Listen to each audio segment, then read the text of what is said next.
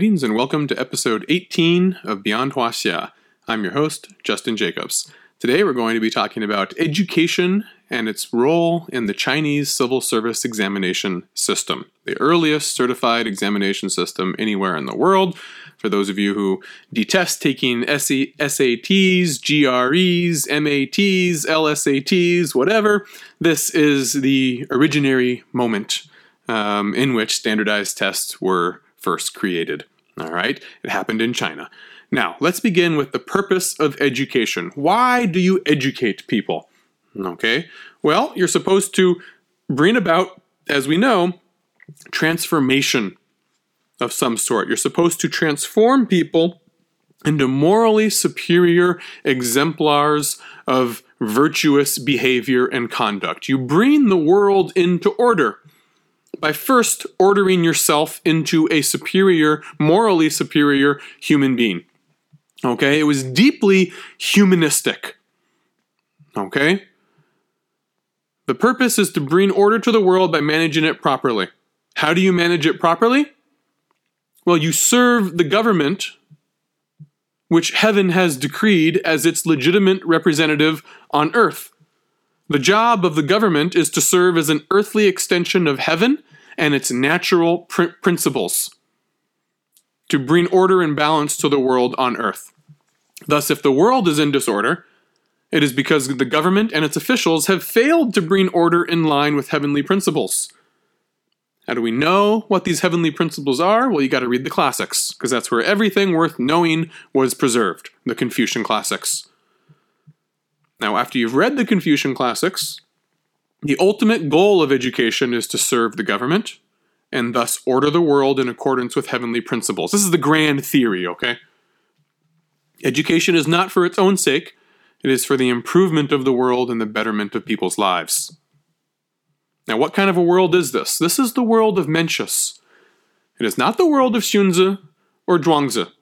All right, it is not the world where all men are believed to be evil and have to be coercively transformed. All right, it is not the world of Zhuangzi in which everything's relative and we can know nothing for certain. No, no, no, no.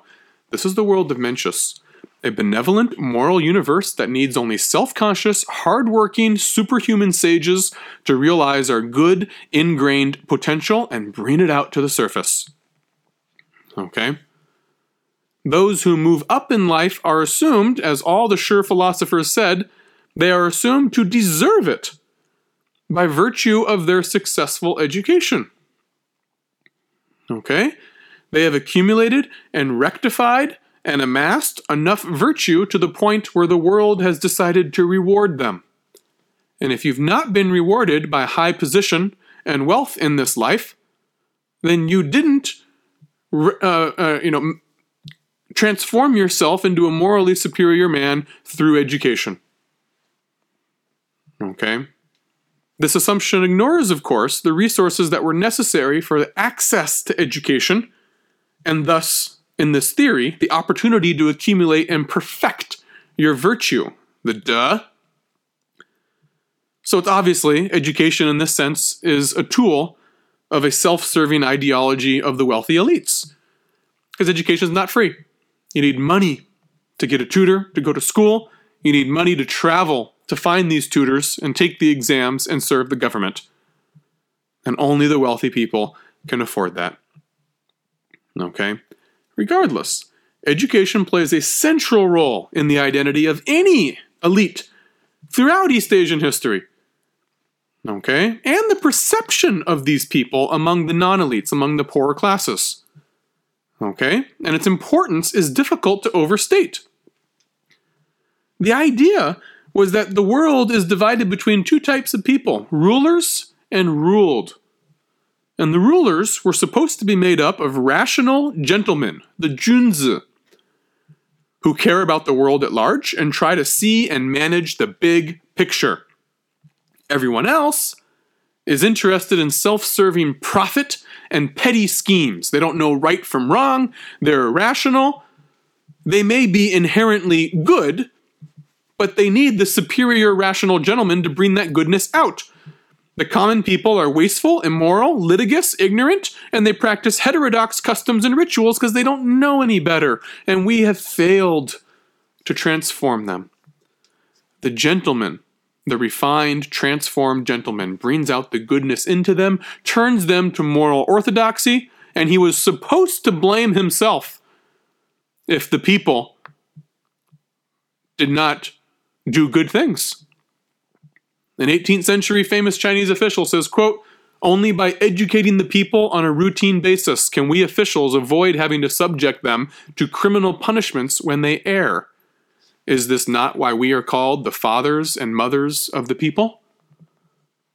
All right, that's how it was regarded. We are in the position of the father and mother, and we have to guide the ignorant children of our realm to do good things.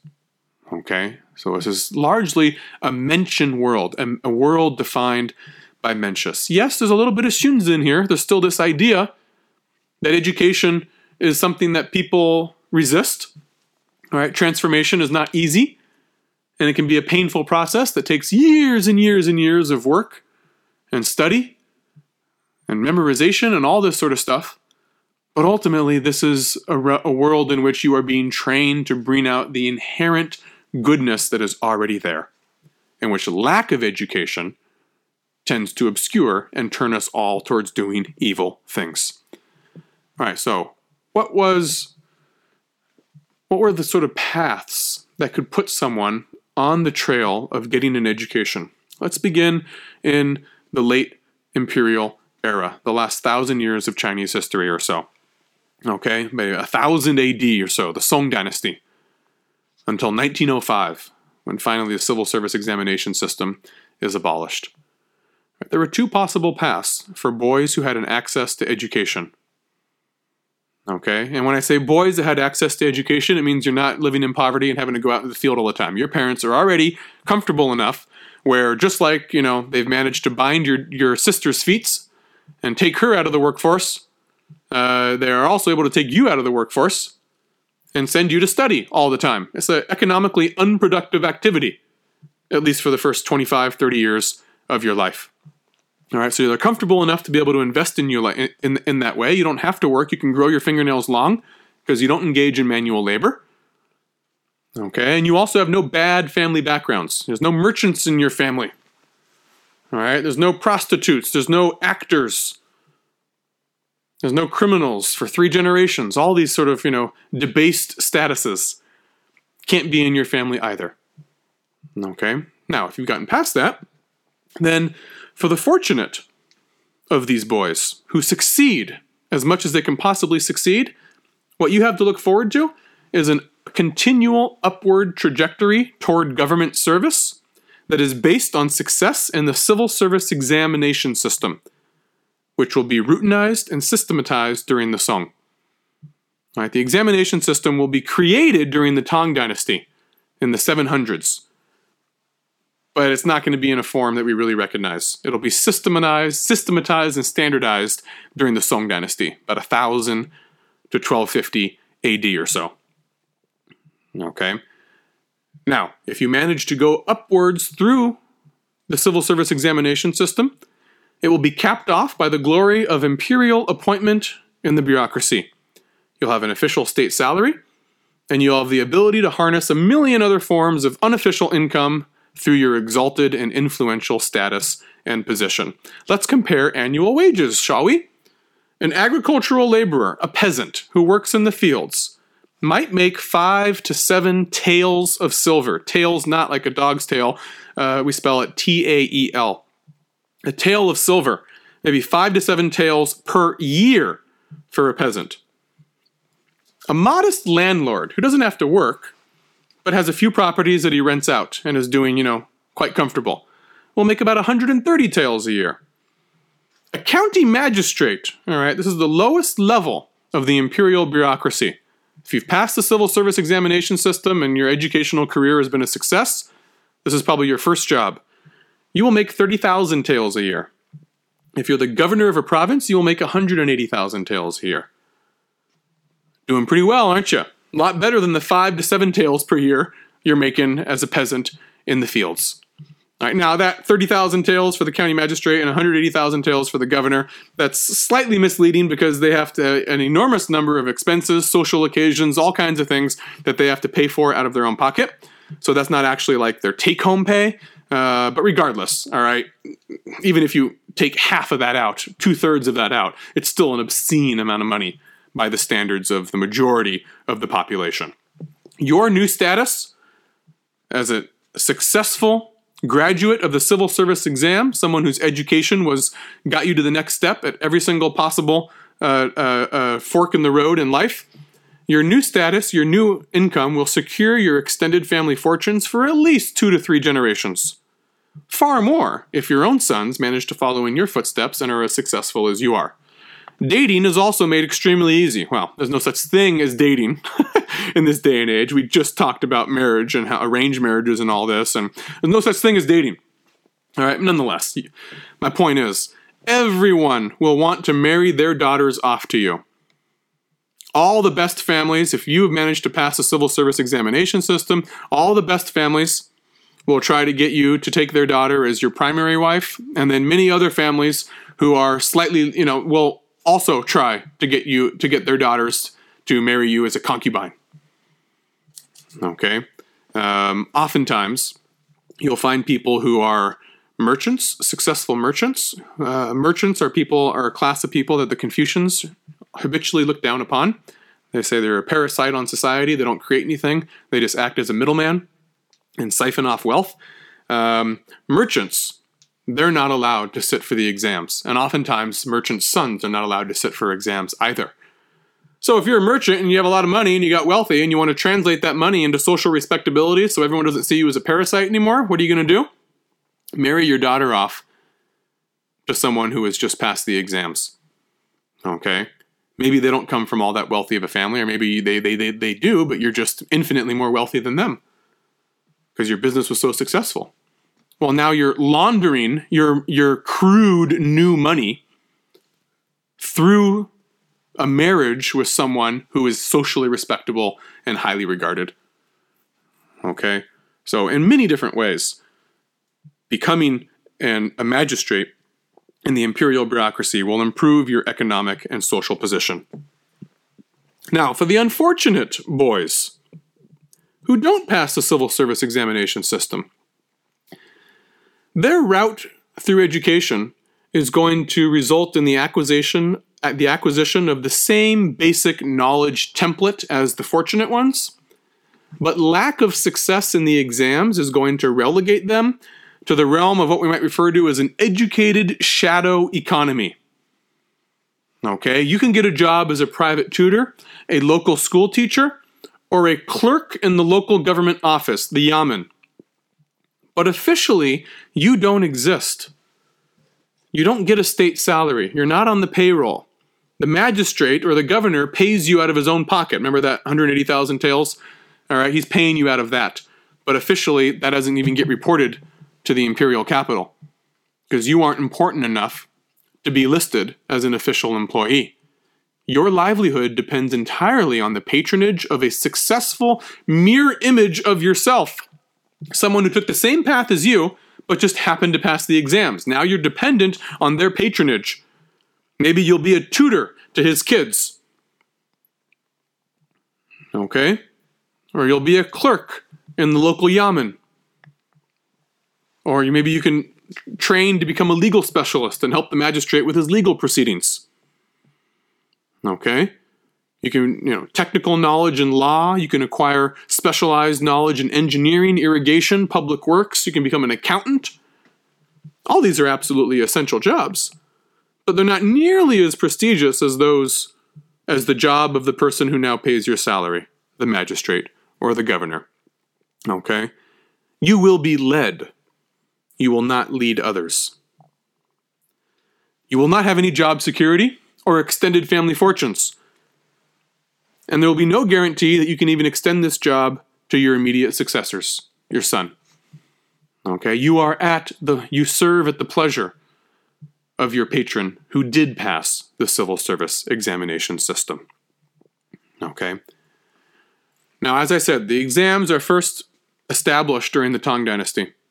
I think it's the 700s. Wu, it's Empress Wu Zetian, actually, who takes control, and she's trying to find a way to inject new blood into the bureaucracy, people who aren't entrenched like the previous nobility.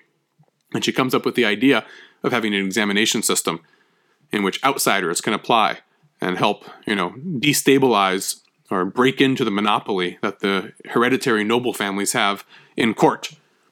And this plan sort of backfires because the nobles have the resources to educate their sons and they end up dominating the exam anyways. Um, so it's only during the Song dynasty in which the exam truly becomes something that everyone is taking in order to try to get into official service.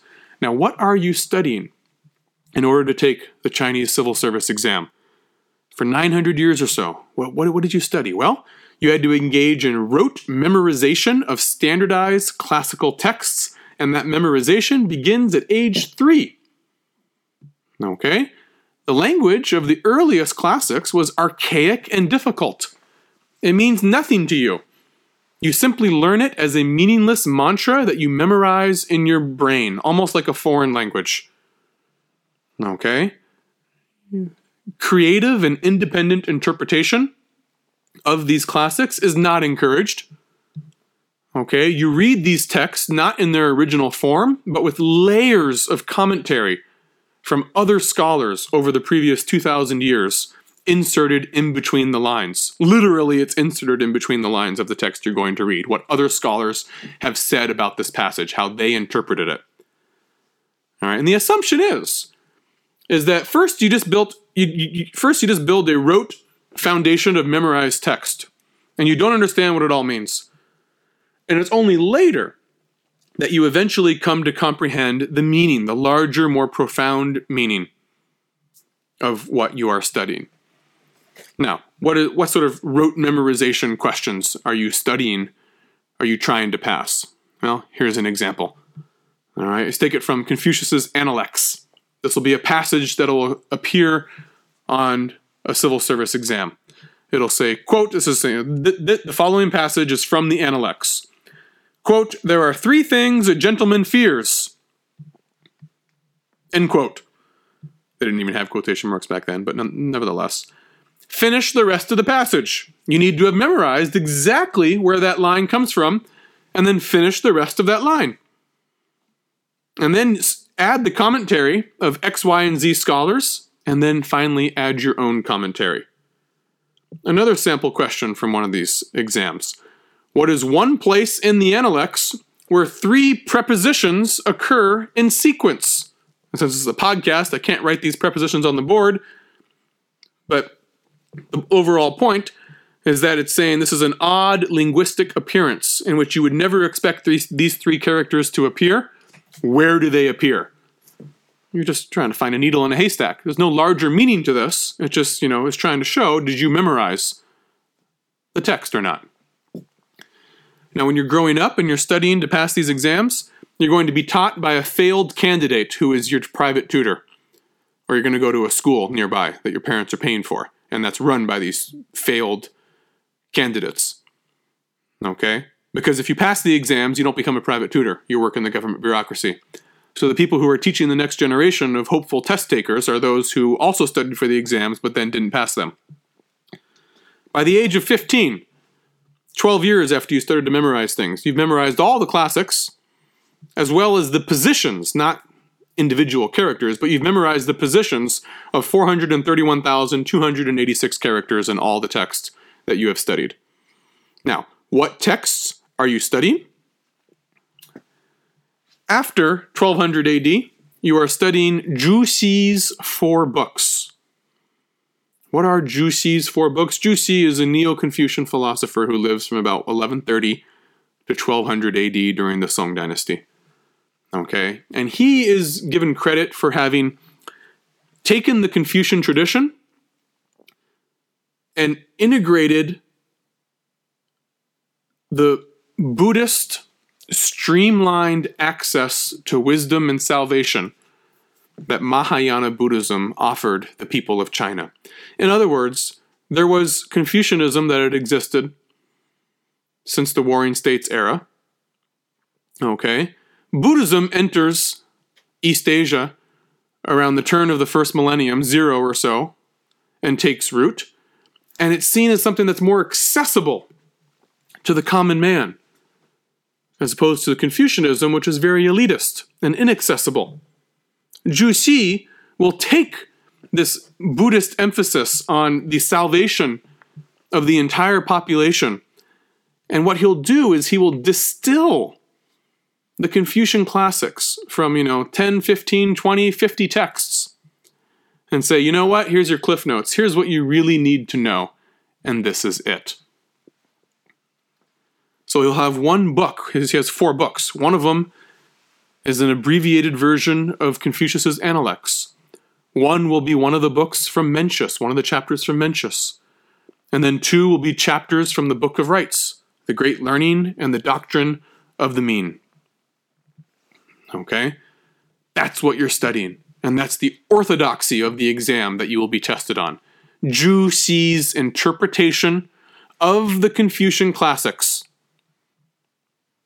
based on his response to the Buddhist challenge of making wisdom and knowledge accessible to everyone. All right. In a sense, it's sort of the dumbing down of Confucianism or the abridgment of Confucianism to distill it into its essential points. Okay. What do the classics provide? Or what were they imagined to provide? They were imagined to provide scholars, officials, and students with a set of general assumptions about good and evil in government and society, and then provide a rich fund of human anecdotes to analyze and let these, these assumptions about good and evil play out by example. So you could emulate this or avoid that. Right? They're paradigms for how to achieve social order. It's like the Bible. The Bible is used in the exact same way in Western Europe or in Europe. Okay? Zhu Xi's four books will replace the five Confucian classics of the Han Dynasty, the 13 classics of later dynasties. So this is too unwieldy, too archaic. So the Song state will adopt the four books as the basis of the new exam system, and this will be perpetuated by the Yuan dynasty, the Ming dynasty, and the Qing dynasty all the way until the exams are abolished in 1905. All right. The purpose of the curriculum from one overseer of the exams in Beijing during the middle of the Qing dynasty said the following quote, The system for selecting successful examination candidates has been established so that the latter can be divided up and sent out to handle the affairs of the empire. If one wants to handle the affairs of the empire, then one must weigh opinions based on moral principles, Li. If one wants to clarify the principles of the empire, one must weigh opinions based on the classics and Xi's four books would help you do that. Now, there's nothing unique about the rote memorization skills and expectations of an exam like this. I know the very first response of some people who are, you know, are going to say, "Oh, is this why uh, the sciences and memorization and lack of creativity seems to be the hallmarks of non Western education in Asia, there's this stereotype that Asians are not encouraged in their educational traditions to be creative or to stand out as opposed to conform. Okay? And this is sometimes they'll say, oh, this is why the West was so dynamic and took over the world because we invented things and we were encouraged to break out of the mold. Okay? No, no, no, no, no. When we get our, we, sorry, when the Western countries institute their first civil service examination systems, they're going to be exactly the same. Okay? They're going to be based on rote memorization, questions that are largely divorced from everyday life, you know, vague philosophical concepts, and creative mavericks will not be encouraged on those either. This is an examination system that is designed to certify your ability to engage in mental labor. That's basically what, what, what, you're getting here. It says this person has proven his ability to engage enormous amounts of literary classics, think about them in dynamic ways based on what earlier commentators have said, and he has a storehouse of examples of good and evil and the way that the world should be that he can use in formulating policy. Okay? That's all the examination system is. It's a certification system to find out who's got a head on their shoulders and a brain that can now be turned to other tasks. Okay? Western education was also once overwhelmingly classical and totally impractical in nature. All these pre modern educational systems were based on the assumption that morality is the foundation of leadership and social harmony. And we know what leads to the cultivation of superior morality. It's the study of the ancient classics. Okay? And the ancient classics, they may be rigid, they may be archaic, but they're perfect, they're flawless and they'll teach you how to be a superior man. So, a creative interpretation of them is not encouraged at the time that you're taking the examination system. Maybe later. Maybe later in your career, when you're 40 or 50 and you've been serving for a while, but not in your 20s. All right, just do the test, get a high enough score, and one day you'll realize that you have imbibed the lessons, you have digested the lessons of how to be a morally superior man. And then you're you're fit to lead people. You're not led anymore, you are a leader. You're not a cog in the machine, you're the machine that makes everything else work. The morally superior man is supposed to know how to use other people, employ other people, regulate social relations, manage talent. You're the CEO of your government office. Okay?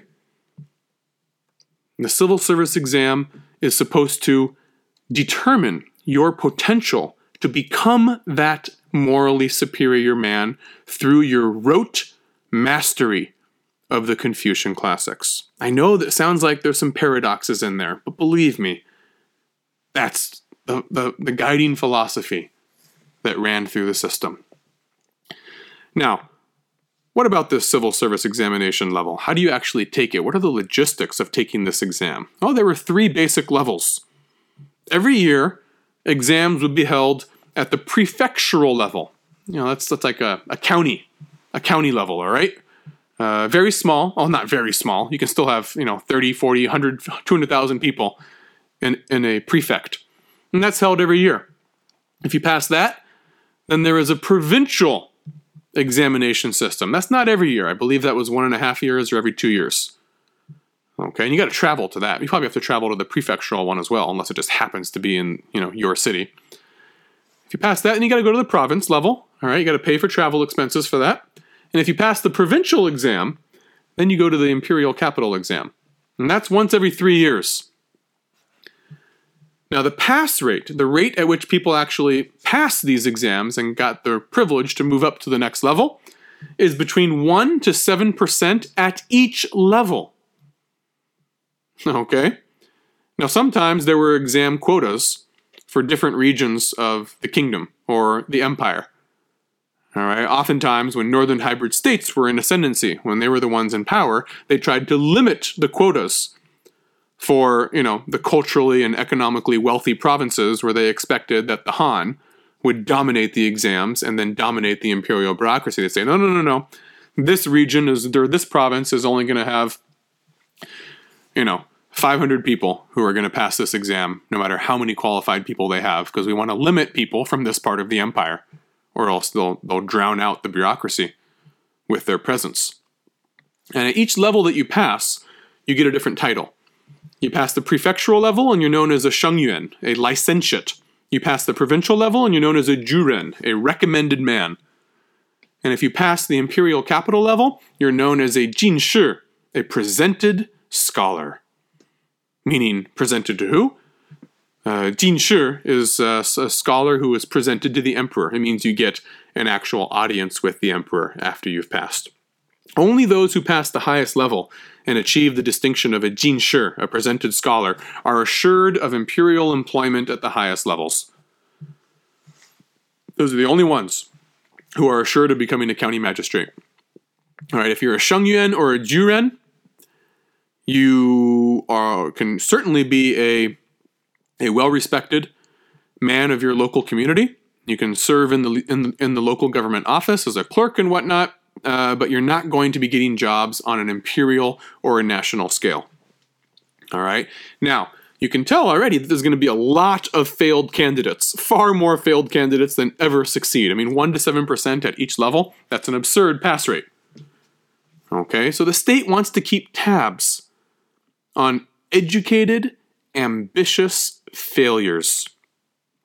They don't want pe- large numbers of people taking the exams, failing, being frustrated in their life in their life's pursuit, and then going off to do other things and no one knows what happened to them.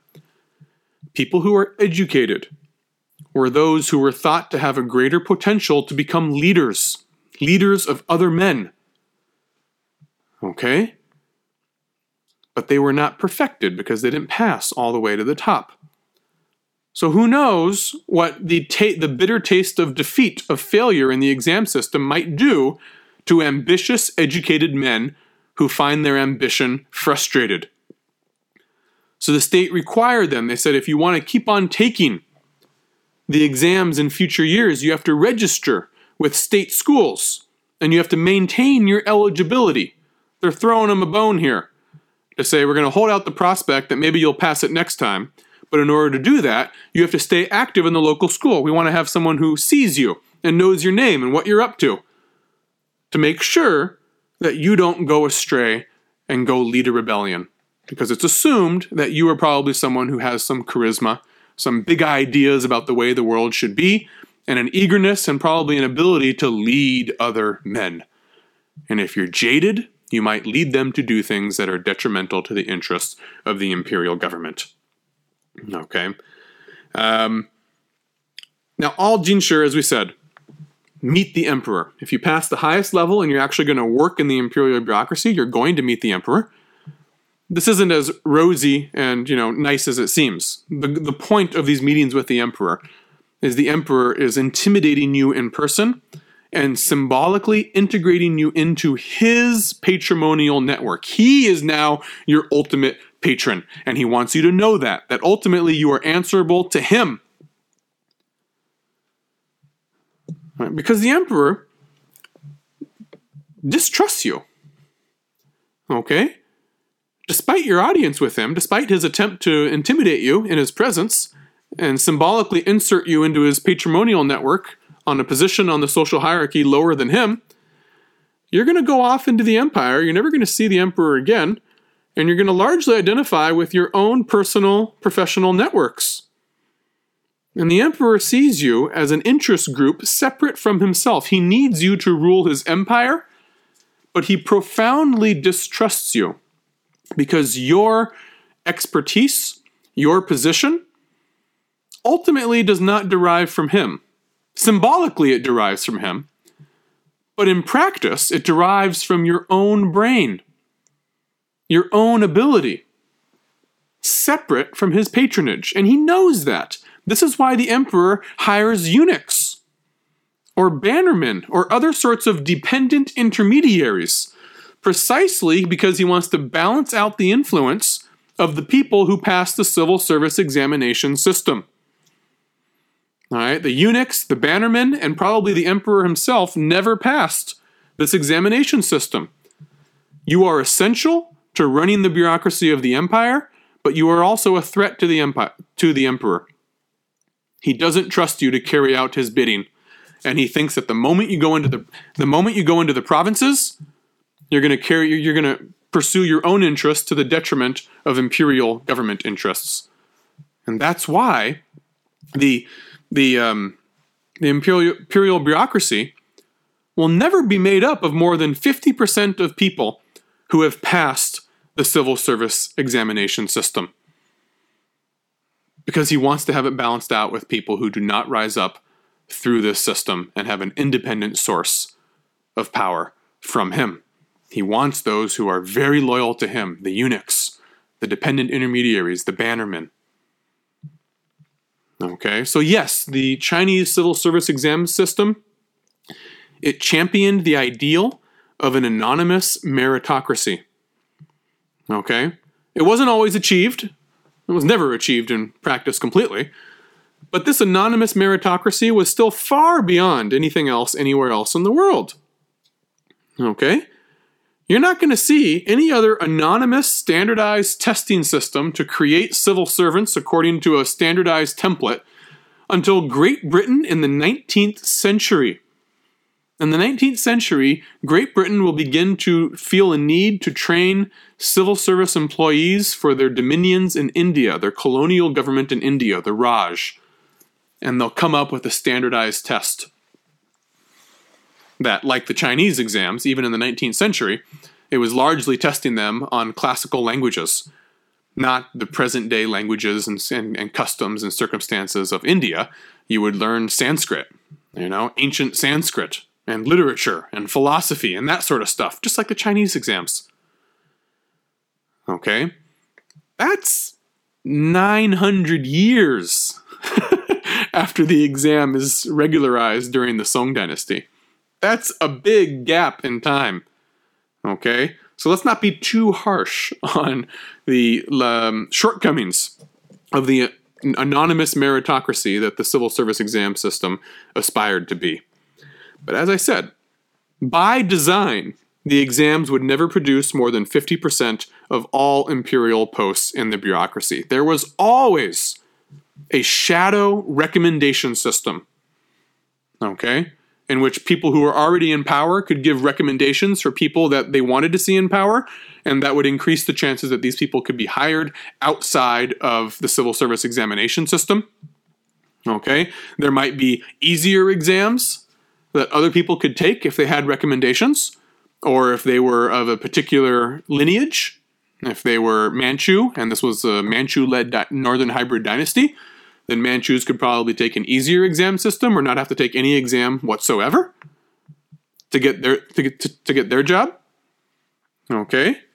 Um, sometimes it was possible to purchase a, a, a degree in times when the state had, you know, thin tre- thin treasuries and needed to raise money. Some people could purchase a degree, and that was seen as you know just as prestigious. Well, I don't know, just as prestigious, but also capable of getting you um, into an official post. So what you see, let's sort of go over the chronology here of the history of this examination system. Roughly speaking, from about 1000 to 1400 AD, you will have an examination system that produces about 50% at most of all officials in the Song dynasty. Okay? Um, during the Song dynasty up until about 1250 or so, and then the Mongols will periodically discontinue the exams. The founder of the Ming dynasty will discontinue the exam as well. Okay, and you'll also have a shadow recommendation system under the Song that produces the remaining 50% of all imperial officials. The heyday of the exam is probably 1400 to 1650 AD. All right, that's the Ming Dynasty after the death of the founder, Zhu Yuanzhang, who was very hostile to scholars. All right, so for about 250 years, you have the heyday of the exam. Um, but the Ming Dynasty also has 20,000 eunuchs one of the highest numbers of eunuchs in any dynasty. So clearly, they don't trust the people who come up through the exam system either all that much because the emperor is balancing them out with eunuchs who are utterly loyal to the emperor himself. From 1650 to 1800, the exams flourish again under the Manchu Qing dynasty, but they institute quotas against the uh, Han heartland in what's known as the Jiangnan region, the Yangtze River Valley area uh, because they're afraid if we don't have any quotas, this region will dominate the exams and they will, you know, uh, inundate the bureaucracy with educated and wealthy Han. Um, there was also another route to power for Manchu and Mongol and Han bannermen who had hereditary military positions in in the Qing government, um, and they would be able to get positions in the Qing government without having taken the exams or with taking an easier form of the exam. And then finally, from 1800 to 1905, the exam still exists, but the population is so huge now, and there are so many people taking these exams um, that the Jinshi degree no longer guarantees a post, even if you pass the highest level of the exam. And because the finances of the Qing government are also in arrears by this point, it was fairly easy to purchase a degree in times of fiscal crisis. So the Jinshi degree becomes diluted to a very large extent uh, during the last hundred years of its existence. And then finally, in 1905, the civil service exam is abolished um, in favor of a Western style educational system. Um, they, they, they decide that by 1905, after various geopolitical crises, that we need to reform, and pretty much everything traditional needs to go. And the exam system is one of the last things to go because education was seen as so central to the identity of the educated Confucian gentleman. Uh, that was held off uh, almost, you know, six years before the fall of the dynasty, before they decided that they weren't going uh, to do that anymore. So, in the final assessment, all right, the exam was a certification system that ensured a steady stream of carefully vetted, really smart people who were mostly from the elite classes, but occasionally with fresh blood. Okay, because it was difficult to maintain your family's elite status purely through the exams. Right, exams were really, really, really hard to pass. Many people went their entire life and never passed it.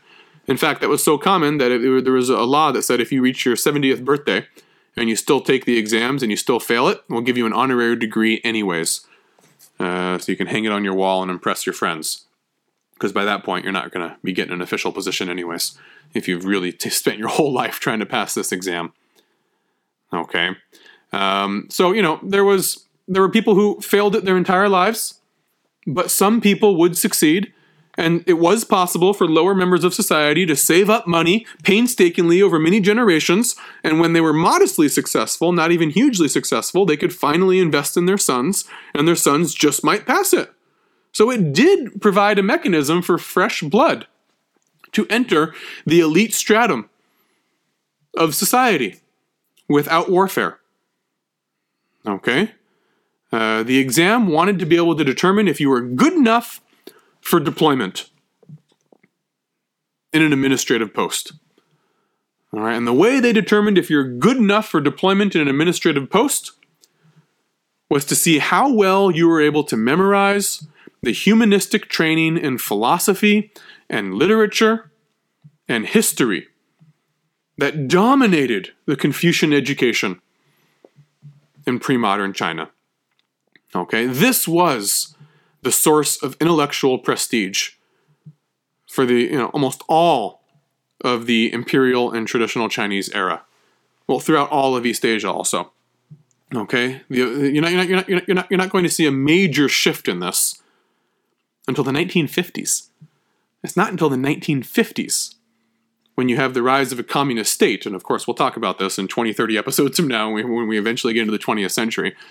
It's only with the rise of a communist state that this humanistic training in philosophy and history and literature will finally be displaced by an emphasis on the technical skills of the hard sciences. Okay, and as we'll discuss further down the road, this is why all leaders, all presidents or prime ministers, whatever they're called, um, in China today have engineering degrees of one sort or another. All right, after that first generation of the revolutionary leaders, Mao Zedong, Deng Xiaoping, once they finally died out, who takes over China? Look it up. Jiang Zemin, Hu Jintao, Xi Jinping, they all have engineering degrees, chemical engineering, some sort of engineering degree from a prestigious Beijing or Shanghai university. Okay, there's a reason for that, and of course, we'll talk about that. Um, it used to be that those who were in position of power throughout Chinese history were those who had equivalent degrees or equivalent mastery of philosophy, literature, and history. That is no longer the case today. The humanities have been vastly devalued in a country in which you're trying to, you know, industrialize at a breakneck pace. Right, but that's a relatively new phenomenon. For 3,000 years, this was the sort of education that accrued prestige if you were growing up anywhere in East Asia. And for the last 900 years or the last 1,000 years, it was specifically this education as it was applied to the civil service examination system that could bring one fame and fortune. Now, in our next episode, we're going to start talking about a place where very few people with a civil service degree ever ventured the Silk Road, the abode of merchants and refugees. I hope you'll join me.